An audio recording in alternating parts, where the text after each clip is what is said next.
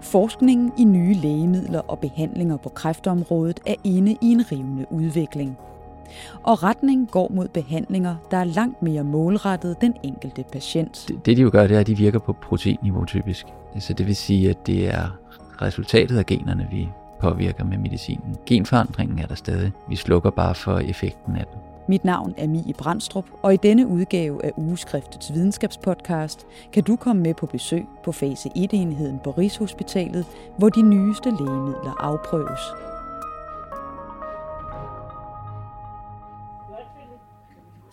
Var det Kristoffer? Hej. Godt at møde dig, Mie. Ja, jeg hedder Christoffer Rohrberg. Jeg er overlæge af Ph.D., og så er jeg leder af fase 1-enheden på onkologisk afdeling på Rigshospitalet. Øhm, og vi sidder lige nu på mit kontor på Rigshospitalet. Kan du starte med at fortælle, hvad er det for et arbejde, I laver her på fase 1-enheden? Øh, jamen altså, vi laver fase 1-forsøg, og til forskel fra øh, de fleste andre specialer, så bliver fase 1-forsøg i onkologi og i hematologi, øh, de bliver udført på patienter. Normalt laver man jo fase 1-forsøg i raske mennesker. Øh, fase 1-forsøg er den allertidligste afprøvning af lægemidler i mennesker. Øh, så det vil sige, det er lægemidler, som man har testet på dyr. Vi ved, hvordan det virker på kraftige dyr. Vi ved, hvordan det, hvilke bivirkninger dyr får af lægemidlerne. Øhm, men vi ved ikke, hvordan det virker på mennesker og deres rigtige kraft, og hvilke bivirkninger de får. Øhm, og vi ved ikke, hvilken dosis man skal give. Øhm, og det er det, vi finder ud af i fase 1-forsøgene. Det er, hvilken dosis skal man give, og øh, hvilke bivirkninger får patienterne af det. Så det er virkelig eksperimentel øh, behandling, som I laver her på afdelingen? Ja, det må man sige. Det er som sagt atypisk, at lægemidler i den allertidligste udvikling anvendes på patienter. Men der er flere årsager til, at den praksis bruges i onkologien. Dels er det lidt historisk, at øh, når man har givet nogle øh, lægemidler, som kan medføre DNA-skade og dermed risiko for sekundær cancer, øh, altså kraftudløst af lægemidlet, øh, så øh, har man ikke ment, at det er etisk forsvarligt at udføre det på raske unge mennesker. Øh, så det er en del af det. Øh, nu kan man se, at trenden går også lidt i retning af måske at øh, udføre flere øh, fase 1-forsøg, også i andre specialer, på enige patienter. Øh, særligt når man har med biologiske lægemidler at gøre, kan det være svært at finde den rigtige dosis øh, ved at øh, se på raske mennesker. Og der finder man først dosis, når man, øh, når man prøver det i patienterne. Er det også fordi, at de patienter, der kommer her på afdelingen, er så syge, at det måske ofte er en, en sidste udvej i forhold til at finde behandling til dem? Ja, man kan sige, at alle vores patienter, de skal have, for at komme i fase 1-forsøg, skal de have prøvet alle standardbehandlinger. Øhm, eller også så skal de ikke kunne tåle, øh, kunne tåle de standardbehandlinger, der er. Øhm, så årsagen til, at vi vil være med til at udføre fase 1-forsøg, er jo selvfølgelig, at øh, det er et håb om, at øh, nogle af de patienter, der ellers havde, ikke havde nogen behandlingsmuligheder, at de får noget gavn ved nogle af de her helt nye, nye lægemidler. Hvordan finder I ud af, om en patient er, er egnet til at komme i behandling her på afdelingen? Altså, der er jo forskellige kriterier. Dels er der de øh, formelle kriterier, som er skrevet ned i protokollen. Der er ganske strikse kriterier for at komme med i et fase 1-forsøg. Man skal øh, være næsten rask fra set sin kræftsygdom. Øh, må man ikke fejle sig af det meget. Øh, man skal være oppe det meste af dagen og aktiv. Øh, og, øh, og så skal man have en organfunktion, som er nær normal. Øh, så det er sådan de formelle kriterier. Så er der noget omkring, hvad der er øh, det mest fornuftige at tage patienter med, fordi man skal jo gøre sig klart, at øh, chancen for effekt af de her lægemidler, øh, kan vi jo ikke sige noget om, før vi starter øh, et fase 1-forsøg. Men vi ved jo godt, at øh, de allerlaveste dosistrin, øh, der er chancen for effekt nok ikke voldsomt stor. Der er også risikoen for bivirkninger, som kan være alvorlige. Øh, så det skal være nogle patienter, der har et meget stort behov for at være i behandling. Øh, mange patienter, de, når de øh, går ud og får at vide, de har ikke andre behandlingsmuligheder, så din kraft vil vokse, og vi kan ikke gøre andet end at lindre de symptomer, du, de, øh, du får, så øh, er der mange, der har brug for, at man øh, har et håb og gør et eller andet. Øh, det er nogle af de patienter, der også kan finde på at tage til udlandet for at få behandling, eller søge alternative behandlere. Øhm, og der ser vi lidt det her også som en mulighed for at øh, få et håb og blive taget godt hånd om mens man ligesom udlever det håb. Formålet med fase 1-forsøgene er at undersøge dosis og bivirkninger af et lægemiddel. Og i dag er det især inden for præcisionsmedicin eller personlig medicin og immunterapi. Hvis man ser på, hvilken retning de onkologiske fase 1-forsøg øh, går i, så kan man dele det lidt op i, at der er nogle målrettede behandlinger, det der også kaldes personlig medicin, som er noget, der går ind og påvirker nogle signalveje i kraftcellerne, øhm, som vi har fundet ved en eller anden test, typisk en gentest. Så er der immunterapien, øh, som for de flestes vedkommende ikke er øh, personlig medicin, men er noget, der skal stimulere immunsystemet til at gå til angreb på kræften. Men man anvender altså patientens eget immunsystem til at bekæmpe kræften. Øhm, og så findes der øh, også nogle øh, mere målrettede former for kemoterapi. Der er også nogle øh, fase 1-forsøg med det. Så findes der også øh, fase 1-forsøg med øh, onkolytiske virus og med nogle vacciner. Selvom kemoterapi fortsat er blandt de vigtigste behandlinger til kræftpatienter, så bevæger forskningen sig nu i en anden retning. Den findes jo i høj grad øh, stadigvæk, øh, men øh, det er ikke det, det er ikke sådan, som jeg ser det, det er ikke den retning, udviklingen går. Øh, men lige nu er det jo stadig den langt vigtigste øh, medicinske behandling af cancer. Øh, så er der kirurgi og strålebehandling, som øh, er, også er utrolig vigtige. Men, øh, men hvis man skal se på, hvad der sker fremadrettet, så er det ikke der, de store landvindinger sker nu. Og er det, øh, altså selvfølgelig handler det også om at skabe en mere effektiv behandling, øh, kunne jeg forestille mig, men, men er det også for at finde frem til en mere skånsom behandling? I høj grad, fordi de her behandlinger har jo typisk færre bivirkninger, end, end kemoterapi, klassisk kemoterapi har. Øhm, så det er noget behandling, der kan holde kræften nede, og øh, øh, samtidig kan patienterne leve godt. Det er det, der er målet. Det er inden for de seneste 20-25 år, at udviklingen og brugen af personlig medicin har taget fart.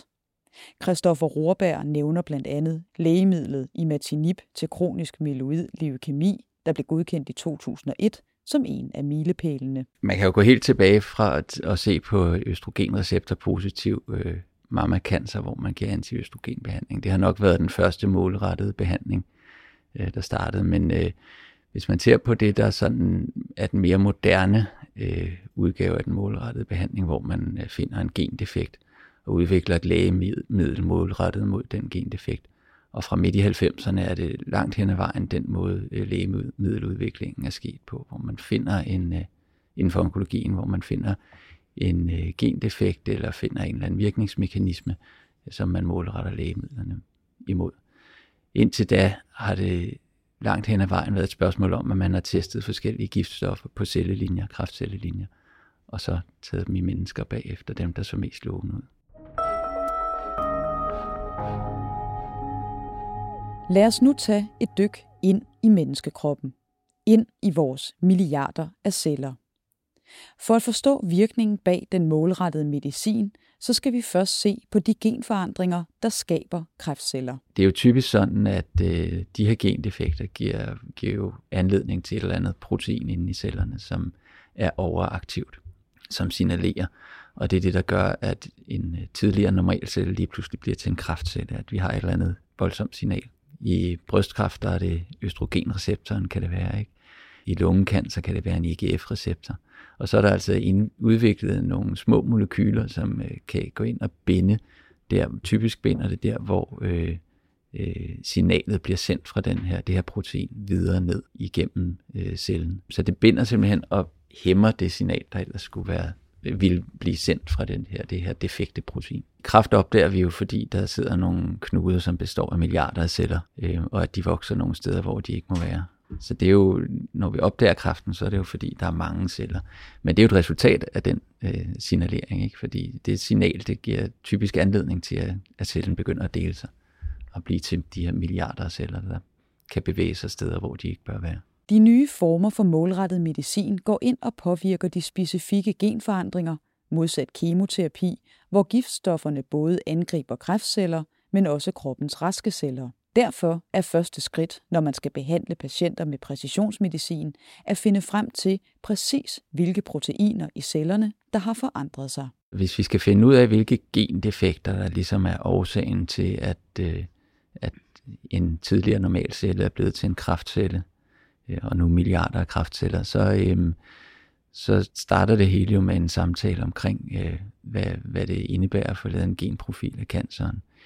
Øh, det er vigtigt for os at få patienterne, at, at patienterne forstår, at det vi undersøger, det er kraftgenomet, det er ikke de normale gener. Så vi leder efter det, der hedder somatiske mutationer, og ikke germline, øh, som jo kan have med arv at gøre, som udgangspunkt. Øhm, så det bruger vi en del tid på at forklare og få, få afklaret, hvad de egentlig er interesseret i at vide, hvis vi alligevel støder på nogle, øh, nogle arvelige forandringer eller noget andet tilfældigt. Som er relateret til kræften, eller som kan være relateret til noget helt andet? Det kan jo i princippet både være relateret til kræft, men det kan også være noget andet. Øhm, og så øh, det næste skridt er så at få lavet en, en vævsprøve, en biopsi. Øhm, og det skal jo selvfølgelig være fra et område, som er relativt let tilgængeligt for at få lavet gen, genprofil. Lige nu er det jo øh, stadig ikke en del af standard, øh, og vi ved ikke, hvad chancerne er for at få noget, der øh, kan bruges til noget, så derfor vil vi ikke udsætte patienterne for unødig risiko øh, ved biopsierne. Så vi laver kun biopsier, hvis det kan gøres på en måde, det er sikkert. Det mest almindelige er at få lavet en biopsi fra en levermetastase. Men hvis ikke øh, patienterne har noget, der er let tilgængeligt, så øh, kan vi lave en mindre genprofil på, øh, på blod i nogle tilfælde, hvor vi fanger det cirkulerende tumor-DNA, altså generne fra kræften, kan vi fange i blodet nogle gange. Øhm, så det er de to veje, vi går. Tumoren indeholder jo alle gener, men det vi sekventerer, det er jo alle, man siger, der er 30.000 kodende gener.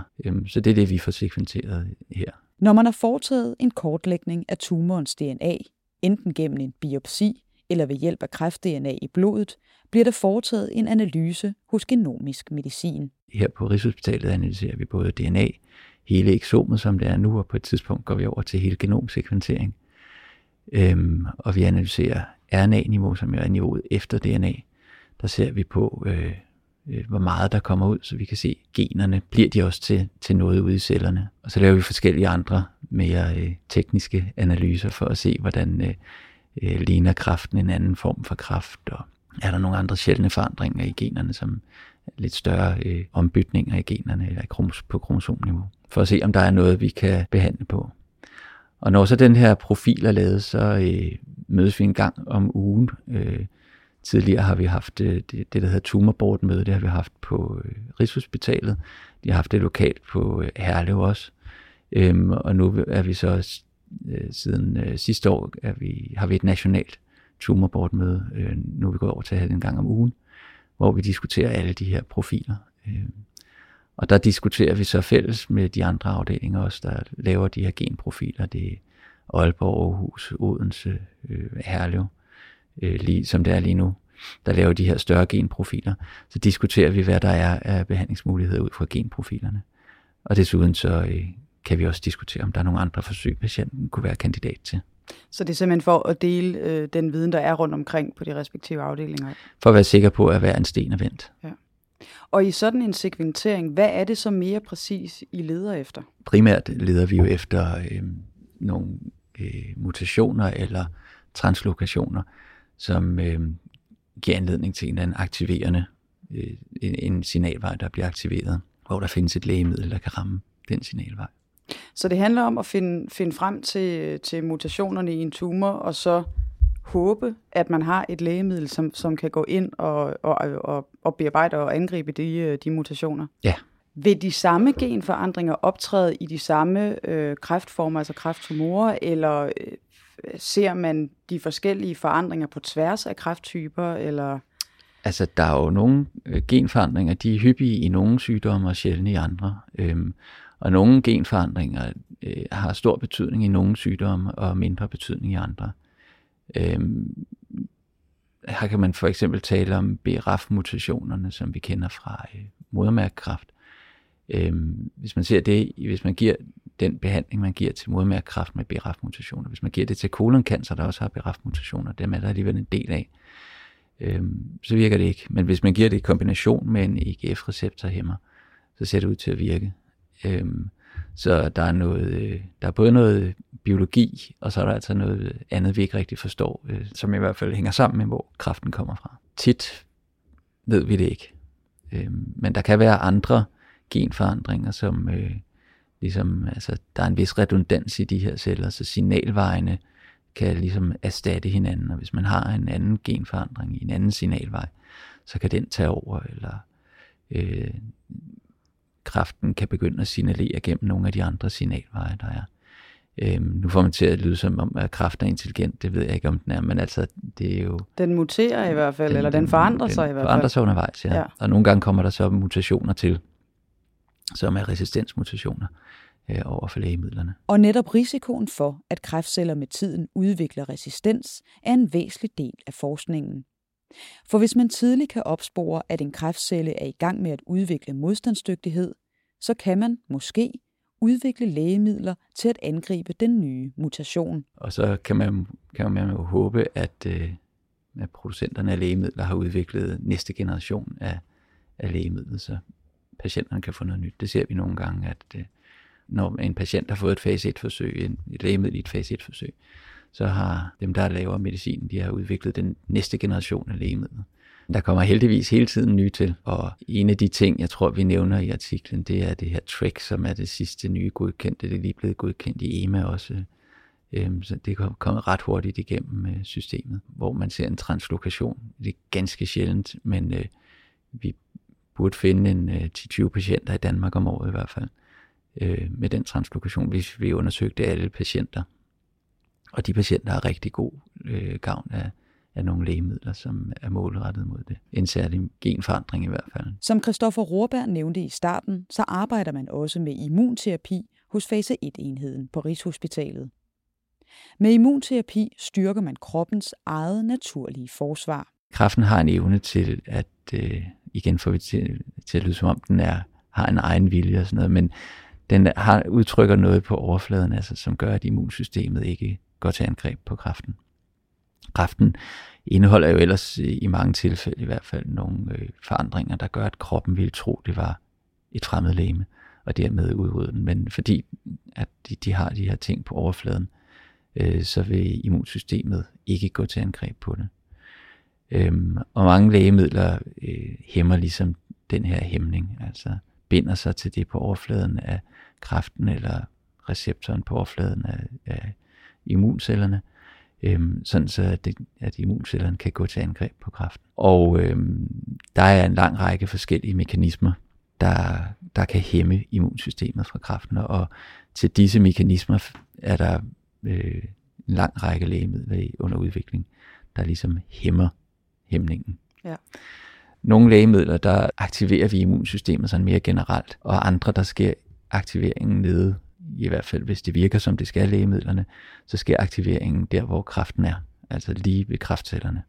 Hvad er afgørende for, om, øh, om en patient øh, modtager en, øh, en behandling med personlig medicin eller præcisionsmedicin, som vi snakkede om før, og så immunterapi, som vi taler om nu?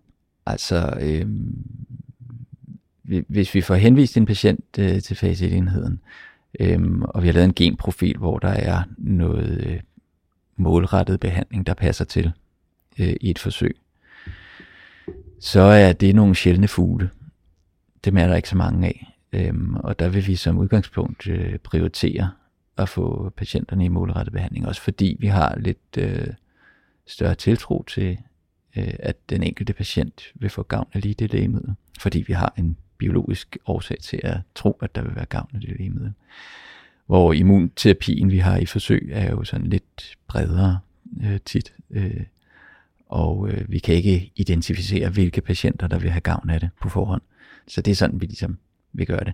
Altså, at vi nok vil prioritere dem, hvor vi har en målrettet behandling. Prioritere det først. Så kan de jo senere, hvis den målrettede behandling ikke virker, eller holder op med at virke, så kan de jo komme i et, i et forsøg med en immunterapi bagefter. Altså, der er jo øh, studier i gang, der og jeg tror også, man er startet som en del af standardbehandlingen med at give immunterapi i kombination med kemoterapi til lungekancer. Øhm, og øh, det kan dels være en fordel, fordi at man øh, angriber kræften på to måder, øh, men også fordi, at øh, når man får immunterapi, kan der godt være noget tid før det virker, hvor kemoterapien virker med det samme. Så det vil sige, at øh, dels får man øh, svækket canceren, man får nok også øh, nogle øh, nye mutationer ind, som gør, at immunsystemet bedre kan genkende kræften. Øhm, og så får man samtidig holdt sygdommen lidt i ro, indtil immunterapien har den fulde effekt. Det er vigtigt at huske på, at mange af de behandlinger, som Christoffer Rohrberg taler om, stadig er i sin allertidligste fase. Men hvad er perspektiverne i, at man nu forsker i og også anvender medicin, der er meget mere målrettet end tidligere? Der er nogle af de targets, vi har i den personlige medicin, de her hæmmer af, forskellige signalveje, som er utrolig lovende, og hvor man kan se, at øh, det ser ud som om, der er responsretter her i de allertidligste forsøg, helt op omkring de 80-90 procent. Det er jo selvfølgelig super spændende. Og så er der øh, immunterapien, hvor, øh, hvor den mere øh, målrettede immunterapi ser rigtig interessant ud. Og der har vi jo i hvert fald været med i et øh, studie i lymfomer, som er super spændende. Øhm, og der er også andre af de her øh, målrettede former for immunterapi, øh, som vi er med i, øh, hvor vi ikke rigtig har data på det endnu. Men det er i hvert fald en ny måde at anskue det på. Det man jo kan sige er, at hvis man ser effekt af et lægemiddel allerede i fase 1, øhm, så er det jo et ret lovende lægemiddel. I og med at fase 1 forsøg, der er målet jo ikke at se effekten, der er det at finde dosis og bivirkninger. Vi er selvfølgelig meget interesseret i effekten for den enkelte patient, men, øh, men øh, når man så har et lægemiddel, der allerede i fase 1 forsøgene viser, at det ser ud som om der er en effekt, så, så er det jo ret lovende, må man sige. Øhm, og når man har et, et lægemiddel, som viser effekt allerede ved, ved meget lave doser, så tænker man også, at det her det er noget potent, noget som vi kan få gavn af. Det er noget, der er noget, noget perspektiv i. Ja, øhm, og jeg tror også, vi kan komme rigtig langt med personlig medicin.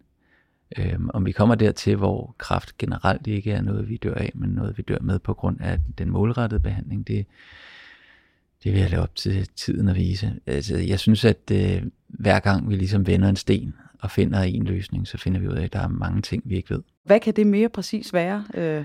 Ja, jeg, jeg ved det jo ikke helt, det er jo det.